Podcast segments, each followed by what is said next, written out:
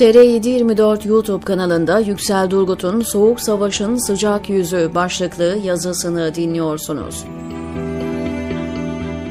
Yeni soğuk savaş her geçen gün kızışıyor.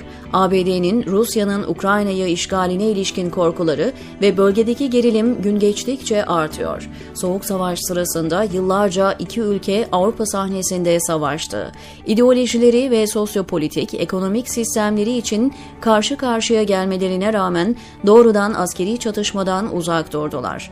Bir kez daha iki dev Avrupa'da yumruklarını karşılıklı savurmaya başladı. Yine askeri bir çatışmayı önlemenin yollarını diplomatik yollarla bulacaklar. Her ne kadar içinde yaşadığımız küreselleşmiş dünya göz önüne alındığında riskler daha yüksek olsa da iki ülke bunu sonuna kadar deneyecek.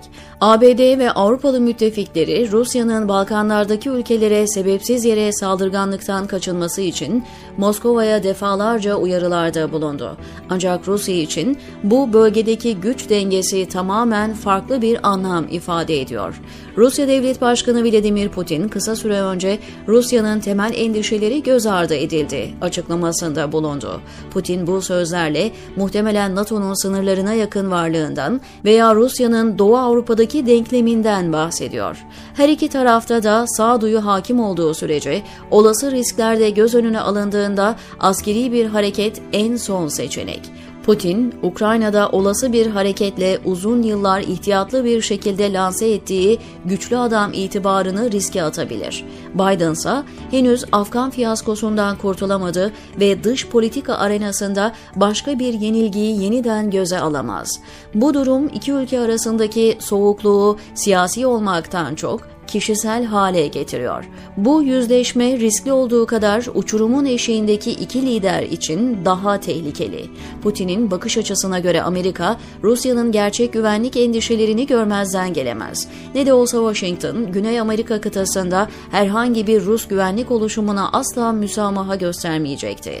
Ancak ABD'nin füzelerini Türkiye'ye yerleştirerek ilk hamleyi yapmasına rağmen Küba'da yaşanan füze krizi hafızalardaki yerini koruyor. Bu nedenle Amerika, Rusya'nın sınırlarına yakın bir NATO'nun varlığına göz yummayacaktır. Ancak Rusya, yaşanan krizde olası bir zafer kazanır ve NATO'nun bölgedeki varlığını geri çekmesine ya da en azından mevcut gücünü azaltmasına sebep olabilirse, bu kesinlikle Moskova'nın yeniden canlanan bir süper güç olarak itibarını artıracaktır. Öte yandan ABD, sözde özgür dünyanın lideri olarak dizginleri yeniden ele almaya çalışıyor. Trump döneminde vazgeçilen bu rolü Biden'la canlandırma planı gün gibi ortada. Bunu Hint Pasifik'te Çin'e ve Avrupa'da Rusya'ya karşı uyguladığı düşünüldüğünde Balkan krizinde elde edilecek diplomatik zafer Biden için kişisel bir başarı olacaktır. Bu başarıda Biden'ın muhtemel başkanlığı devraldığından bu yana ilk büyük dış politika başarısı olarak kayıtlara geçecektir. Afganistan'dan çekildikten sonra böylesi bir başarı Washington yönetimi için moral olacaktır. Şimdilik ABD öncülüğündeki NATO, Putin'e baskı yapmak için yaptırımlara güveniyor. Moskova ise Avrupa'daki gazı kısıtlamaya çalışıyor. Ekonomik cezai önlemlerin ötesinde yaşanacak herhangi bir tırmanış dünyayı derinden sarsabilir. Her iki tarafta bu sonuçları bildiği için azami ölçüde tavizler vermeye çalışıyor. Askeri çatışma tehlikesi göz önüne alındığında diplomatik çözümler aramak akıllıca bir yol. Rusya'nın batıya doğru genişlemekten vazgeçmesi için NATO'nun da doğuya doğru ilerlemeyi durdurması gerekiyor. Bu konu her iki tarafında en temkinli davranacakları nokta. Özellikle NATO, Rusya'nın bu bölgedeki güvenlik kaygılarını daha iyi anlamalı. Bugün birbirine bağımlı bir dünyada yaşıyoruz. Bunun en son kanıtı pandemi. Bu nedenle Avrupa'da yaşanacak bir tırmanış dünyadaki tüm devletler için büyük ve yıkıcı sonuçlara sahip olacaktır. Olası bir savaş hiç kimseye fayda sağlamayacaktır. Rusya, Ukrayna'yı işgal etme alternatifini seçerse ABD ve müttefikleri zor durumda kalacak.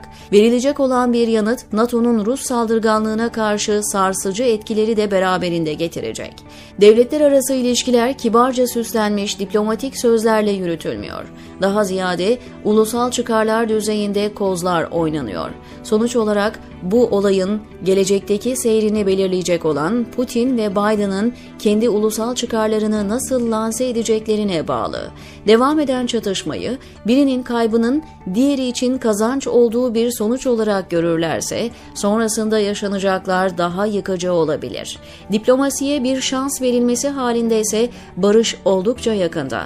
Bakalım alev alev yanan ateşin üzerine ilk suyu kim dökecek?